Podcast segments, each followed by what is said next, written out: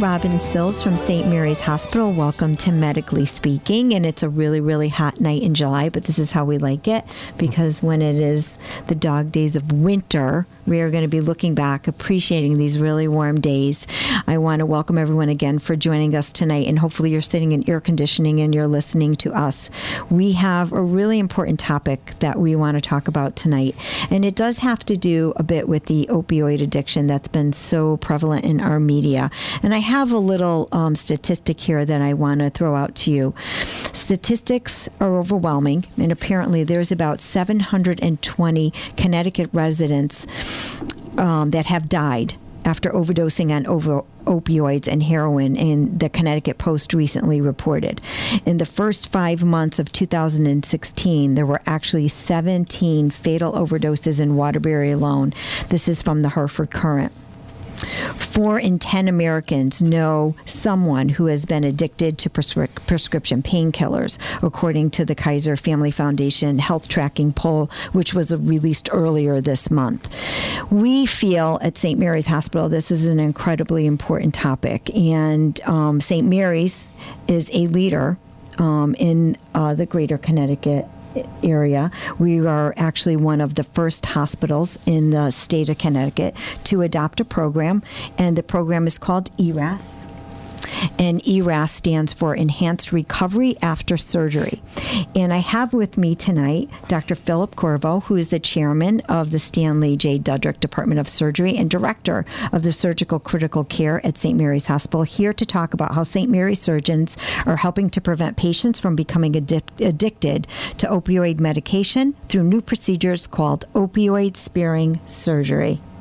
Hi, Doc. Yes. Hi, how Dr. are you, Robin? Corvo, welcome, welcome, welcome. You literally flew in a minute ago.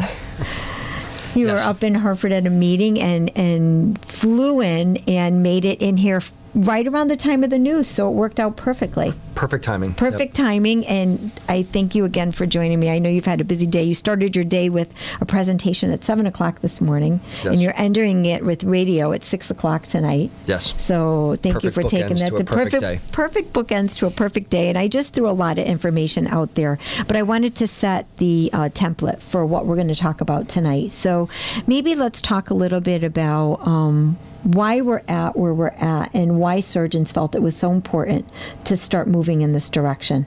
Sure. Um, when we when we talk about the medications that are causing problems here, uh, it is a group of medications called opioids, also called narcotics. Um, almost all of them are derivatives of heroin or or opium. Um, and in addition to giving the the feeling of a high that people are after when they use them, these medicines all have very very dangerous side effects. And the single most dangerous one is that they all decrease your body's drive to breathe. So when you overdose on these medicines, you literally just have no desire, interest, chemical drive to breathe, uh, and people literally just stop breathing, and that's and then they die. Um, it's one thing to talk about getting medicines like this from illegal sources, uh, and that's you know something the police have to focus on. It's another thing to realize that you know what these medicines also have a good side to them, and for I'm going to say centuries, um, medicine has relied on these medications to relieve patients' pain. Right. Um, and when they're used under the right circumstances, they, they're necessary and they, they do a good job. Um, but then it's very easy to start abusing them. Um, and as somebody who, who goes into medicine to, to make people better, um, it just it just doesn't feel right to know that you could be contributing to something that's actually killing them down the road. It's you know it's really scary because I know I, I've been in, involved in medicine for a very very long time, and I worked on orthopedics, and we were giving patients medications every four hours, whether it be through an injection or whether it be through a pill. And you know, way back when patients were in the hospital for a really long period of time for for their orthopedic problems, they were in such things called traction, and they had pins in them, and they were uncomfortable. They couldn't move. Their you know buttocks hurt. Everything was hurting, and you know we gave medications out. Like I say, routinely, and I can tell you that it was difficult to wean people off You know, back then, I mean, I saw it back then, and I felt like, what are we doing? Mm-hmm. You know, and this is back in the in the '80s. You know, and and you see it then, and I think physicians they want their patients to be okay. Yes. They they you know at the end of the day we want to make sure that we're doing right by our patient and the patient's not feeling pain. And how many of us go into a surgery and are like, Doc, give me give me the drugs. I don't want to feel anything. Mm-hmm. Yes. Because we're afraid. We're all afraid of pain. But I think that we have to adjust and understand that you are going to feel certain pain. But what that level of pain is is different for everyone Yes. tolerate. Yes, um, we're we're trying to get away from actually saying pain um, because it's got so many bad connotations to it, uh, and we have gotten a lot of our procedures and circumstances to the point where people are uncomfortable, but not in pain.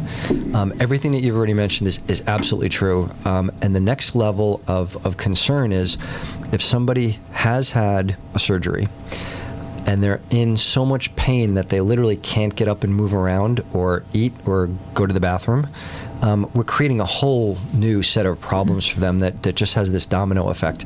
Um, and you're right, people used to stay in the hospital for a week or more just because they were in so much pain that they could not go home to take care of themselves. Right. They couldn't. And, and back then, we had people in traction for sometimes a couple of months, believe it or not.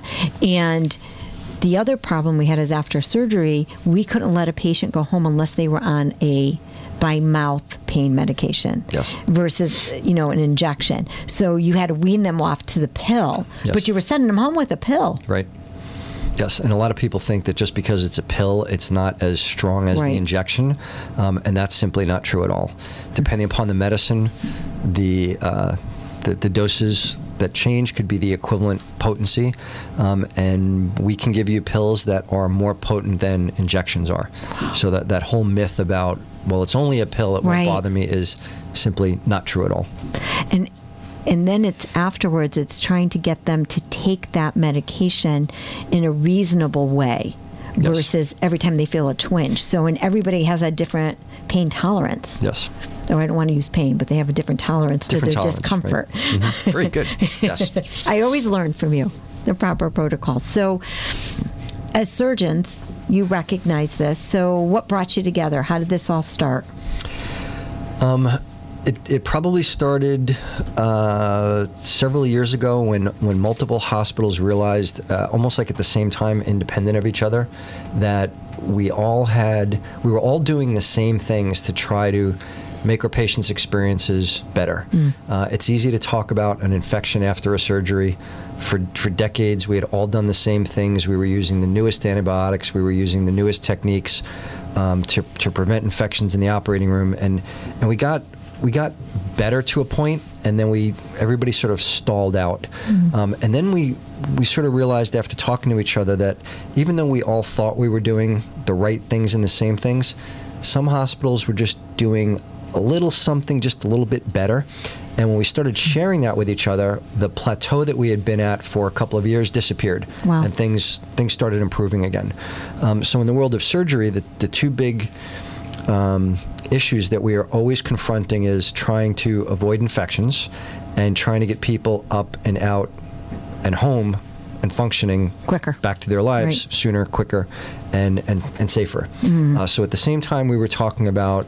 Um, how to change our infection rates, we were also talking about new modalities to control pain and only turn it into discomfort and get people up and out of the hospital sooner. so we are looking at alternatives to opioids Yes, to help patients during the surgical process exactly. so that when they are going home, they're going home with a more quote unquote natural way versus an and or, or should I say a non-opioid way or a non-narcotic way to manage their discomfort. Definitely say, uh, definitely non narcotic. Um, I, I, they're not natural medications, Right. but we have to uh, intentionally engineer them. But they are non narcotics. And as I said before, comparing a pill to an injection means nothing when you're talking about strength. So comparing one type of non narcotic medicine to a narcotic medicine these days now also means nothing. Um, for instance, we have uh, and, and extensively use um, Tylenol, But you would think that, well, there's no way Tylenol can be anywhere near as potent as, as a narcotic is.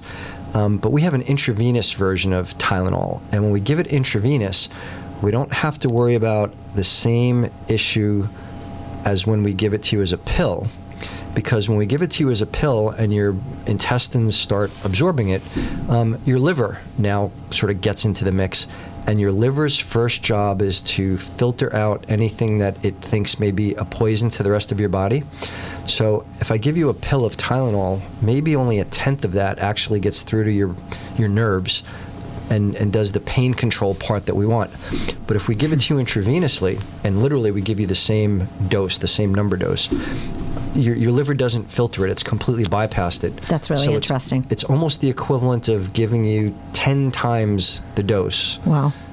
And because we're not asking the liver to filter it, we almost, almost don't have to worry about the toxic side effects of Tylenol on your liver. Whereas you do with as if it were the pill. It's totally different. totally different than if it was the pill.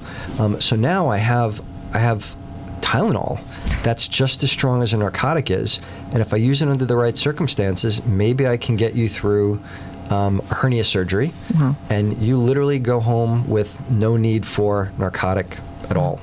Now, is this something new? Which I, and before I go to that, if anyone would love, you know, like to call, and we'd love to entertain your calls. 203-757-1320. Johnny always gets mad because I don't give the number out. So again, 203-757-1320. We're here with Dr. Philip Corvo, um, who is a surgeon and the director um, of the chairman of our Department of Surgery. I always say director, chairman of the Department of Surgery at. St. Mary's Hospital. So, is this something new with Tylenol? Because I've never heard of Tylenol in that form. Mm-hmm. Right. Has has it been around a long time? Is this a new Right. form for Tylenol? So th- the um, the first medicine that sort of fell into this category Yeah. is actually more like Motrin. Okay. Um, and that's been around for a long time, an intravenous and an intramuscular version of it. Um, we've been using that for, I'm going to say, a decade. I'd love that for my arthritis. The, it, we can get you some. Um, this intravenous, actually, I shouldn't be calling it Tylenol because that's a brand name. The intravenous version of acetaminophen, Acetaminophen. Um, we've had around for, for a few years. Uh, the really nice thing between these two different medications is one of them um, sort of acts on your liver, the other one acts on your kidney. Okay. So if I give you both of them, I can almost double the effective dose without injuring either one of those organs. Because you're because one's going through one organ, one's going through Going the through other, the so other it's organ. getting a break. Correct. Versus if you had a medication that both went through the lung, uh, kidney or both went through the liver, it would be it would be more toxic. Yes, exactly right. Okay. Um, and then, relatively recently, within the last uh, two years or so, um, another medication came on the market. Um, I want you to picture going to the dentist and getting the classic, you know, Novocaine shot for when he has to work on a tooth. Right. And the Novocaine lasts for four or six hours. Picture getting a shot like that that lasts for a couple of days. And that's the brand, that's the newest thing that we have in our arsenal that we're using. So we have literally done dozens of colon surgeries where we take out part of a colon for a cancer or for something called diverticulitis. Uh, we would give people this intravenous acetaminophen. We would use this other medicine um, called Exparel, uh, a long-acting local anesthetic. And instead of being in the hospital for a week after their colon resection, people go home in two or three days. And while they're in the hospital, they they almost never need a narcotic. We send them home, use an ice pack, use over-the-counter Tylenol. We'll usually give them a prescription for for something, you know, just in case. Right. Um, and that's it. and the patients do well. Patients do fantastic. So when they have something like this, like a block, is this is this what we refer to as a block? Uh, this local anesthetic, Yeah. this uh, uh, Exparel is is a block. It's a block. It's so a nerve when block. when they have something like this, the nerve block, does it affect their ability? Um, I'm going to say for you know peristalsis. So does it slow down the the ability for the intestines to to come back so that they would be uncomfortable? So, y- yes and no. So so Okay. far we've been talking about the the effects of the of the narcotic medicine Right. on pain, um, but after major surgery, especially after like abdominal surgery, um, your intestines don't like being manipulated at all, and they basically just refuse to work. Um, then, in order to control the pain, we traditionally would have given you a narcotic. And one of the most common side effects of any narcotic is to slow your intestines down. Most people end up saying, well, it makes me constipated. And, and that's true, but it's actually much worse than that. Um, constipation in in general just means like hard stools. Right. But the reality is it takes your whole intestinal tract from your mouth all the way down to the anus at the other end and slows it down so much that you can't eat or drink adequately. So if we can do something to not give you a narcotic, this whole intestinal ileus problem just just is, is a non-issue. So that these these nerve muscle blocks um, control the pain at the incision site, and you don't have to worry about the ileus part at all. We do a colon surgery in the morning. The surgery itself is done by noon. You're sitting up in a chair drinking by dinner time. Now, when you look at a patient, when you when a patient comes into you and, and you're talking about a surgery for the patient, does the patient have to meet a certain criteria? Do you look at a certain you know patient, say this is a perfect patient for this program, or using at every patient? How does it work? So we have uh, what we call order sets in place, and the the intention rollout is to try to apply this to as many people as possible. Clearly, if somebody has an allergy or has had a bad reaction to one of the medications that we're using, we're not we're not going to try that on that person. Um, but other than that. Um, there's there's no obvious reasons not to put everyone on these protocols. That that's great. I mean, because your our goal is to try to reduce anybody that could potentially become addicted. Our goal is to get that potential down to zero for Right. everyone. Yes, because we don't want to contribute to it. correct. You know, and that's that's the steps that as surgeons you have taken within the state. Yes. Now we're talking about the state of Connecticut, and I know I asked you this yesterday, but it's all 28 hospitals that are involved. So th- this uh, collaborative that I, I mentioned before um, has grown to the point where all of the acute care hospitals in Connecticut, all 28 of them, um, are part of the Connecticut Surgical Quality Collaborative. We meet on a regular basis. Uh, and we literally share our own individual stories of the projects that we're working on, what's worked, what's not worked. That's very important. Um, and the beauty about this collaborative is during the day, these hospitals are, are competition for each other. But when we are in this room together, we are all helping each other out to improve the quality and safety of every patient that's having surgery in the state of Connecticut. It's so important because you learn from each other. You learn from each other every day. Learn, you know, it could be one patient at a particular hospital that you learned something from, and when you bring it back to the group like that, it can help a hundred more. Yes. You know, it's it's just so important. I want to talk a bit about what ERAS means and what else is in place with ERAS. Can we do that? Sure. So ERAS literally stands for Enhanced Recovery After Surgery. Um, it, it's easy to think that, oh, if I'm going to have a surgery, I'm going to get an antibiotic, I'm going to get some sort of pain medicine, and, um, you know, maybe they're going to shave the hair where I'm, I'm going to have the surgery. But there's so much more that goes into a safe surgery for a patient. Uh, probably one of the most important things that we've realized is that when patients know exactly what to expect, literally, what's going to happen to them each day after surgery, they become a very integral part in their own care. So they're taking part of the care as opposed to what used to happen before, where the care was just forced on top of them. Right. Um, and it's amazing. I would go around on the floors in the late afternoon, and a patient would say, "Oh, you know, I'm due to I'm due to walk now.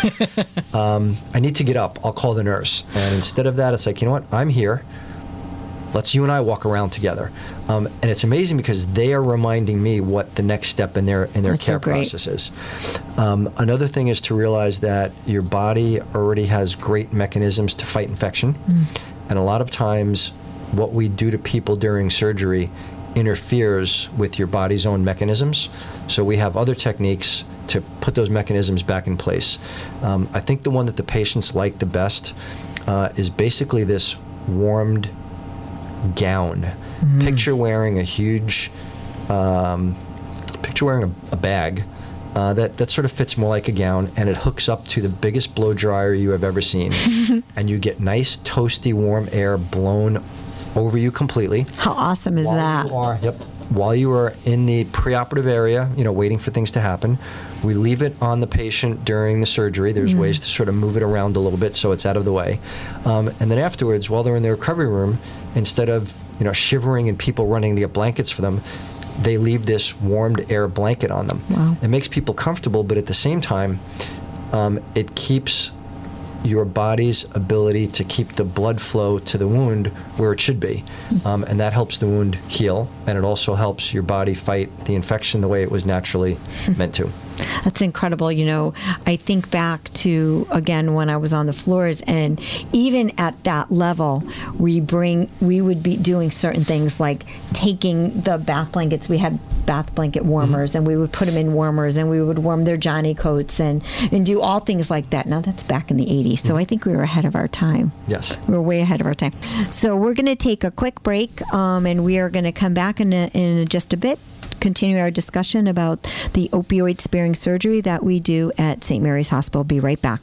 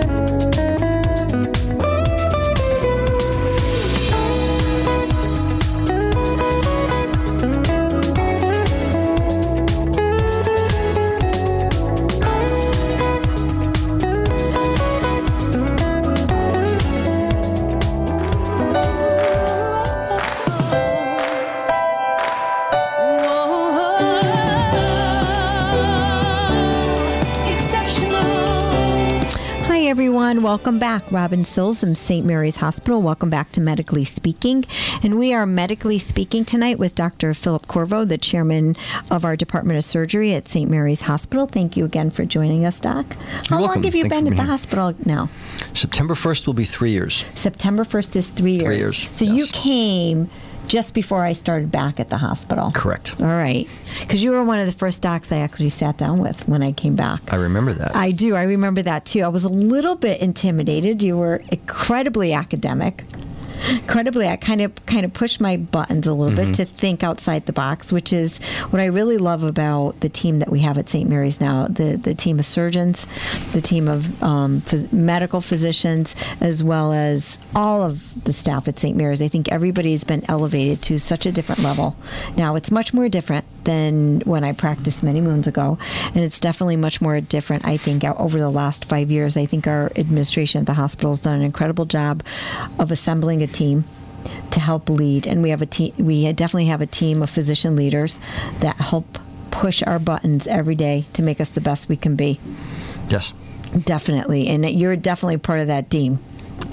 I, I am. That's that's the main thing that I'm trying to do.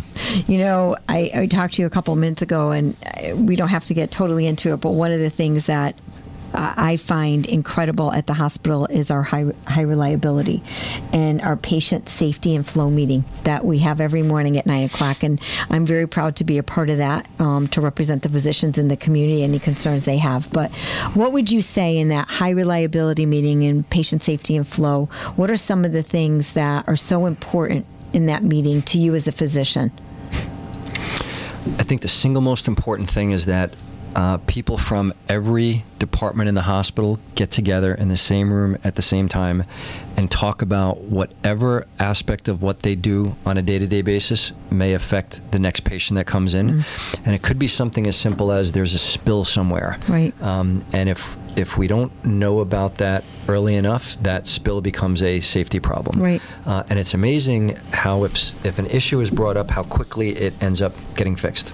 I I love that too. I love to be able to bring back either a patient concern or a physician concern regarding their patient to be able to bring it to the team and get resolution and learn from it you know, definitely yes. as a team. Yes, that, that part of it is so important that we, we start those meetings off usually with a patient safety story or, or a good catch right. where we, we saw a problem and fixed it before anything ended up happening. I feel it's, for me personally, it helps me to start my day when I'm in there, it helps me to set the tone and the pace of where I'm going to go, and it helps espresso me. helps me. Espresso helps you, but it helps me to understand what the other departments are going through yes. and how we as a team can support each other. And knowing that our ER may be stressed to the max, especially with all the things that have been going on in healthcare and all the budgetary cuts, what what our emergency room goes to on a day to day basis, and understanding their struggles and how we can support them, and knowing what's going on in our community, including the topic that that we have with us tonight, which is talking a bit about the opioid um, addiction here in our community. And I led the program off by talking about, you know, in the these early months of 2016 that we've already had 17 overdoses, fatal overdoses in Waterbury alone, and how scary that is. And we're here with you tonight to talk about, as a hospital, as a state collaboration, how we're looking to put together and make a difference at the surgical level so that we don't contribute to what's yes. happening here in our community. So we have talked about the ERAS program, and let's just refresh everyone as to what that is.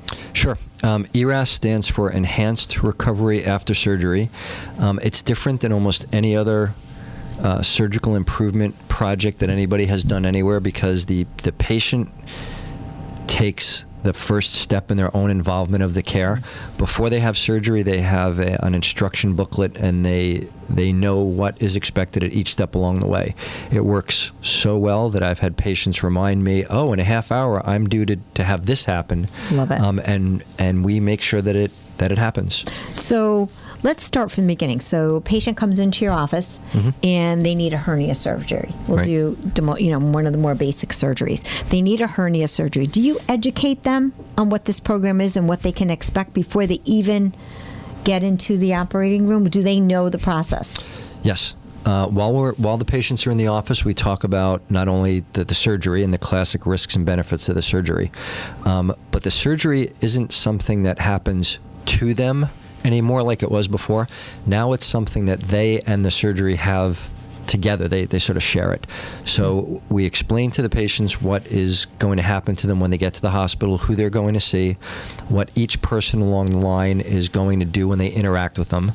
Um, and then when they have their discharge instructions, the same thing happens on the other end, what they're what they can expect at certain time frames. That's it's so important to understand what you can expect. I think, you know, I know in dealing with patients, especially you know when I was working to do um, stereotactic breast biopsies with one of our radiologists mm-hmm. many moons ago, I would talk to the patient ahead of time and just letting them know what to expect during the procedure, and because they were awake, mm-hmm. reduce that amount of anxiety yes. that they were going to have. I used to even make them come in and actually see the table they would yes. be laying on, and I think any time time we can educate a patient, it reduces that level of anxiety so much that they do much better. Yes. They do much better and they feel like they can have a little bit of control. Mm-hmm. We all have to feel like we're controlling yes. some of it. I mean, sometimes, especially with physicians, we kind of want to give you guys all the control because we're so afraid. Mm-hmm. But I think that encouraging patients enough, but you must see that too when a patient can only take so much, right?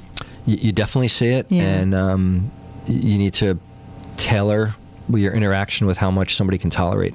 Um, but you're absolutely right. When people have more control over what happens to them, they are much more understanding, much more relaxed, and, and, and do better than when they've lost control and someone else has, has taken over everything. Yeah, definitely. So now the patient goes to the um, same day surgery or the, the surgical suite Mm-hmm. um, the day of their procedure. Are things we explain to them? From yourself, from anesthesia, from the nurses, is everybody on board with the explanation and the education to the patient? Yes. So everything is is re-explained in the guise of. So when we told you beforehand, here's what was going to happen to you. Right. Here's us now doing step number three, and this is why we're doing it. And in 20 minutes, somebody else will come by and we'll do step number four, and this is why they're doing it. and this is why they're doing it. And during the process itself, you talked about the warming, those warming blankets during the Yes. procedure. Is there anything else that happens in the operating room itself that has changed to help with the ERAS program? There, there's lots of things in the operating room, but even before that, there's something that, that's also changed. Um, for the longest time, we told people you can't eat or drink anything after midnight to have your surgery the next day. And that was regardless of whether your surgery was at 8 o'clock in the morning or 2 o'clock in the afternoon. Um, and if you think about it, what we're doing is we were taking people into surgery Dehydrated. in uh, dehydrated and, and in a starvation mode Mm. and then we are doing surgery and expecting their body to heal the surgery Mm. but yet we're starting them out behind the eight ball in this starvation mode um, so we took a step back and looked at the science behind it and preventing people from eating and drinking from midnight onwards for, for the classic eight hours um, doesn't doesn't really hold true. Your stomach empties out quickly enough where we can bring it down to a two-hour window for, for most people. Um, and if you have liquids up until those that two-hour window starts to close, most people are okay. So what we've done now is part of these protocols is if we know that your surgery is supposed to start at 7:30, up until 5:30 in the morning, you can drink liquids. And if we're going to let you drink liquids, maybe we can give you a liquid that's actually going to help you recover from the surgery. And what we've learned is that the first thing your body does when it goes into starvation mode is it starts to eat up its own sugar stores. It's called glycogen in your liver. Um, very good source of energy, but it also gets used up very quickly. So if we allow people to drink something that's got sugar in it, and sometimes it's plain old fashioned apple juice or Gatorade, How about Coke? uh, so, so it has to be a clear liquid. All Sorry, right. Coke's not clear. If you can find a clear Coke, we're, we're good. Um, maybe Seven Up. Seven maybe Up. Seven Up will work Seven without Up. the bubbles. Without the, without the oh, bubbles. you're killing me. Um, if, if you can have that, people actually end up having decreased infection rates later, improved healing, um, and and there's an interesting thing that happens with your intestines. If it's if there's nothing in it, it knows there's nothing in it, and there's no reason for it to to work or push anything through.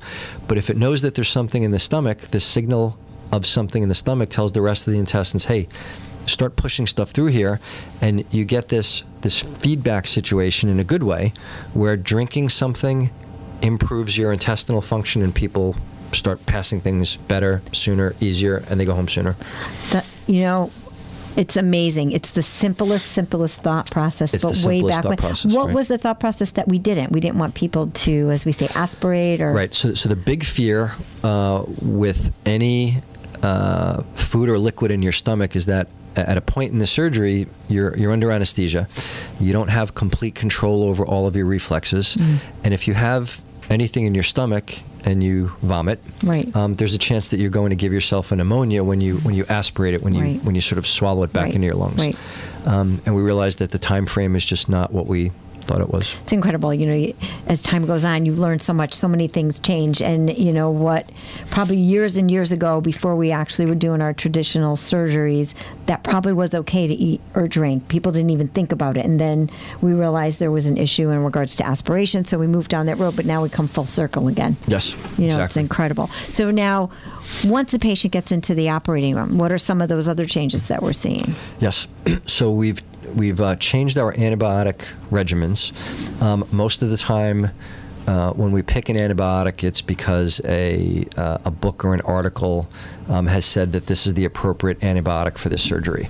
Um, and I always sort of have this running joke with my residents that the bacteria didn't read that book. They don't know what's supposed to kill them. Um, but each hospital has something called an antibiogram that is. Uh, information collected by the infectious disease department in the hospital so that each hospital knows that whatever infections might have occurred before, exactly which antibiotics were the right ones and which ones ended up the, the bacteria ended up being sensitive to. And very frequently, an antibiotic that should have worked against a certain bacteria didn't because in that particular hospital, that bacteria learned how to be resistant to it. Wow. So we took our own antibiogram, we looked back at some infections we had over the last couple of years, and we altered the antibiotics that we're giving patients uh, in the last year or so. And we've dropped our infection rate dramatically by, That by making that one little change. I think I contributed to that because I worked in bacteriology for two years. Thank you for everything. While I did. was, that's Yes. right. While I was a nursing student back in 1978, but we, who's dating us? Mm-hmm. That's incredible. It's almost like the hospital is its own person with its own blueprint, Oh, it definitely is. right? Yes. And and has its own thing. And and here you Its guys have i- its own personality, and you've identified what works and what doesn't work. That's incredible. So now, what are some of the other things other than the antibiotic? Um, so something we touched on before is this uh, long-acting local anesthetic. Um, it's called Exparel. Um, and what we've done is we've we've created a program where after a patient's asleep, so they don't feel what's going on, um, our anesthesiologists use an ultrasound machine, find the exact muscle layer in your body where the nerves to your muscles and your skin are traveling, and they they put a collection of this anesthetic right where the nerve trunk is. Wow. And just like when you're in the dentist office, that, that whole muscle sheath is now numb from the from the, the anesthetic. So we do our surgery and when you wake up you don't feel any of the incisions. So now, so to be clear, patients are still under general anesthesia, but in addition to that, we provide this block. Correct. So the, Okay. the general anesthesia is so that we can do the surgery Correct. Mm-hmm. comfortably and safely. But then once the patients are awake, the medicines they got for the general anesthesia are mostly out of their system. Right. This intentionally stays around for for honestly for days. That's incredible. Um, and people get up and walk around the night of a colon surgery. They're up and walking around the nursing station. You know, what couple couple of things that that I'm thinking of, and so you mentioned that the anesthesiologist has to look for a specific area utilizing the ultrasound. Did they have to have a special training for this? Is it a, a process or a protocol? Is this something that they learned in their general training? Um, some of them have learned it in their general training. Um, after their four-year residency, they can go do a, a, a pain fellowship where they learn advanced pain control techniques. Some of them learn how to do these tap blocks during that. Um, others uh, will go to courses. We will we will bring in experts into St. Mary's to teach the anesthesiologists that did not already learn how to do it how to do these how to do these blocks. So the ultrasound equipment's right there in the operating room. Right there in the for operating them room. to utilize the Yes. portable units. Yes. So the other thing that comes to mind with me is you said these blocks sometimes last for several days.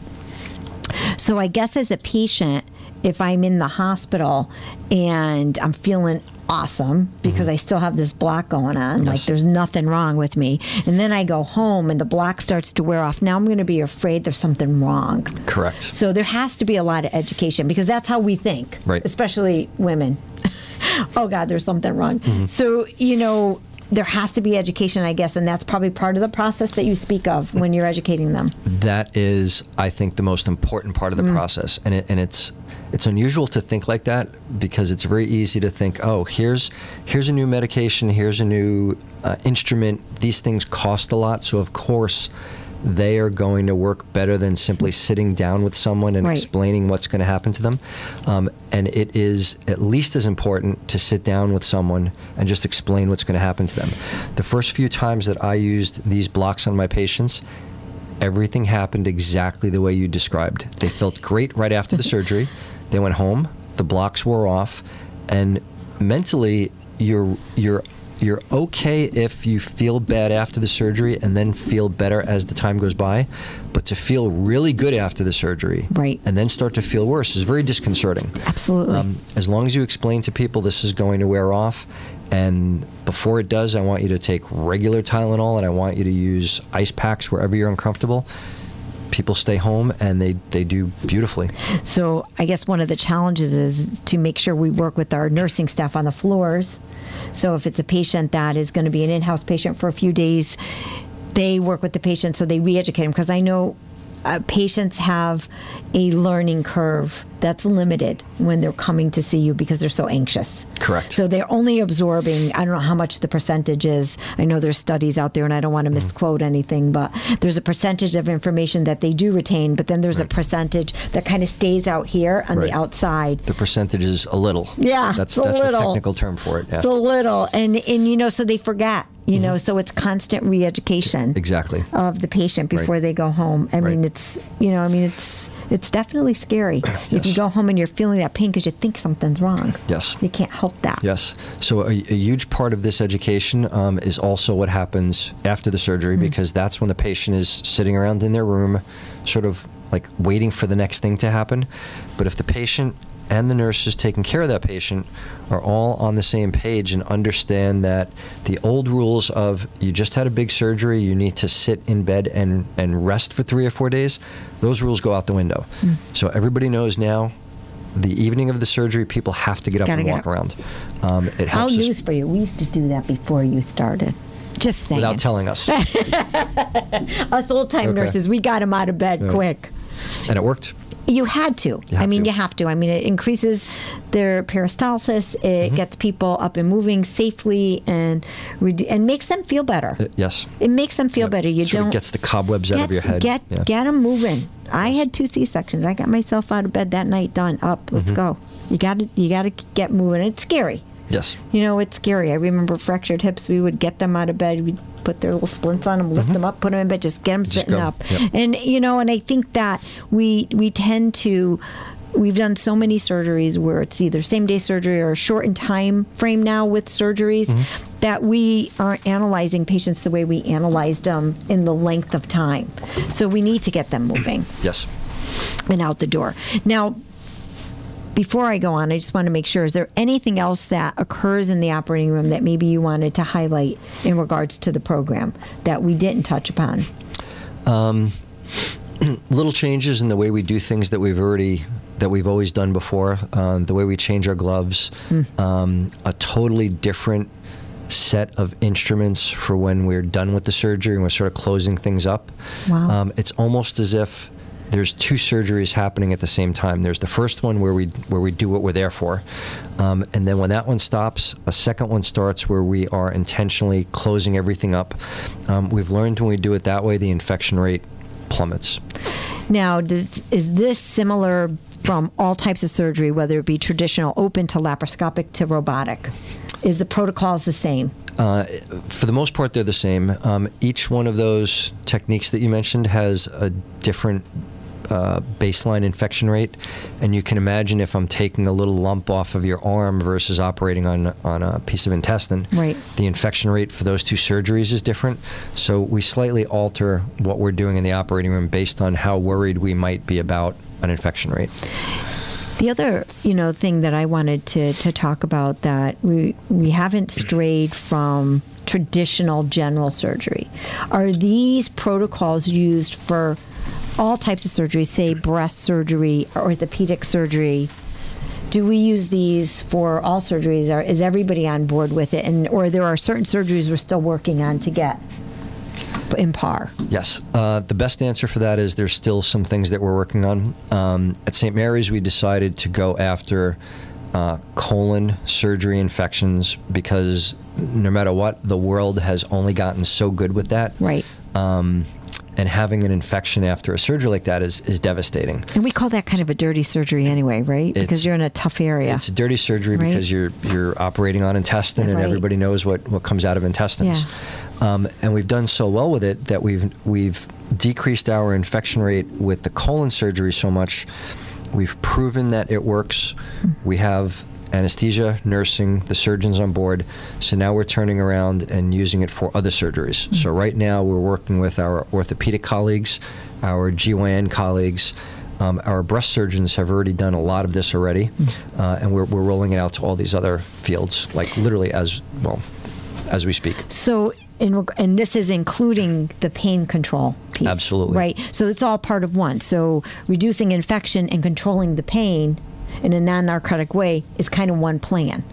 It is all part of one plan. Think of it as two different sides of, of the Right. same coin. Because I know we flipped. I just want to make sure the audience is, you know, aware that it is the same process, Mm-hmm. one plan, but you know, like you said, two sides of a coin. Right. I know the orthopedic surgeons are working on some blocks with shoulder. Yes. Right. They actually learned how to do these blocks uh, way before the general surgeons did. Right. Um, because the anatomy of where the nerves run is, is just easier to understand in an arm or a leg than it is in an abdomen. Right. So we we literally borrowed their techniques and, and saw that it worked for them and said, hey, let's try it over here. And, and it works great. I know we had talked about it in a few of our physician relations meetings. You had talked about the blocks that some of the orthopedic surgeons wanted to bring to St. Mary's that they had been doing. And I see this whole thing evolving all at one time. I think it's Yes. great. You know, learning from your colleagues is the best form of flattery Yes. for them and for us, you know, learning from each other. But I do know that they have been doing it a while. So they do they utilize say it's a shoulder, so they would Mm-hmm. utilize ultrasound the same way. So the anesthesiologist can do it exactly the same way. They ultrasound up near the shoulder. They look for the, the nerve trunk that they're aiming for. Um, they can use this Exparel.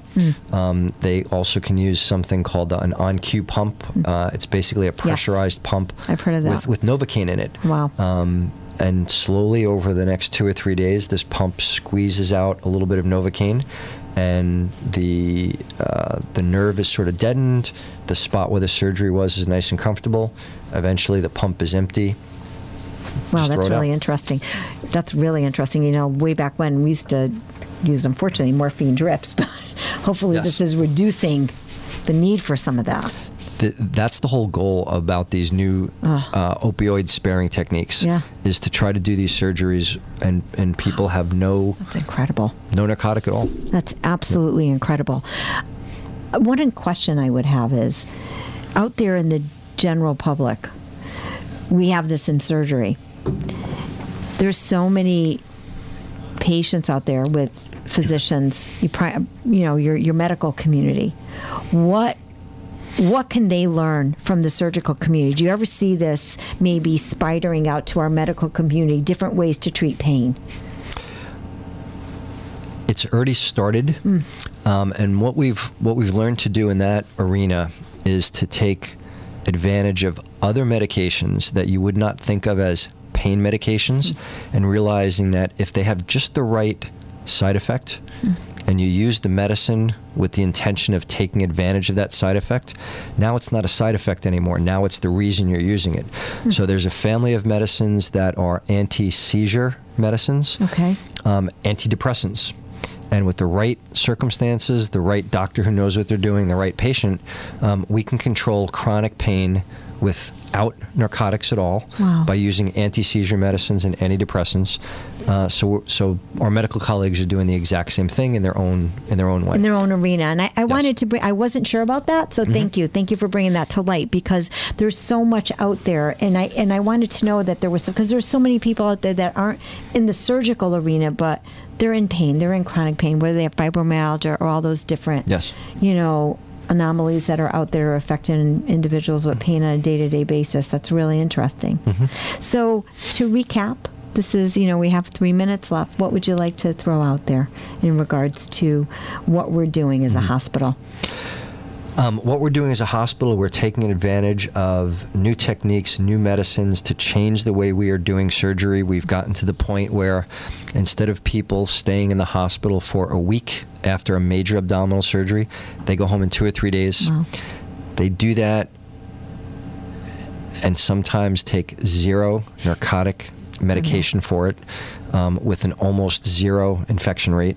Um, that that's what we're doing here. We've we've completely changed. It's almost like it's a different hospital than it was a couple of years ago. Incredible. Um, and and we're doing such a good job with it, and we are we're sharing what we're doing with other hospitals, and they're also sharing with us. Um, through this collaborative, we've been able to improve the care and the safety of surgical patients, literally in the whole state. Dr. Corvo, Chairman of the Department of Surgery St. Mary's Hospital, thank you, thank you, thank you so much for leading this team, to leading this charge, and helping to fight the opioid addi- addiction um, here in the greater Waterbury area and helping other hospitals in Connecticut to do the same thing. So hopefully, in years to come, we won't have the number of patients addicted due to surgeries they've had in, in the past to opioids. So thank you, thank you. Incredible topic. I'm sure we'll bring you back. There's so much more that we can talk about. My pleasure. Thank you. I will come back anytime you want. You are a delight Oh, to talk thank to. Thank you. Thank you. Thank you. And I want to thank everyone for joining us tonight. This is Robin Sills from St. Mary's Hospital, medically speaking. And I will be back next Wednesday. We have another program next Wednesday evening at 6 o'clock. And then we will have our Friday morning show on August 12th. So thank you so much for joining me tonight. This is Robin Sills, St. Mary's Hospital. Exceptional care, every patient, every day. Have a great weekend.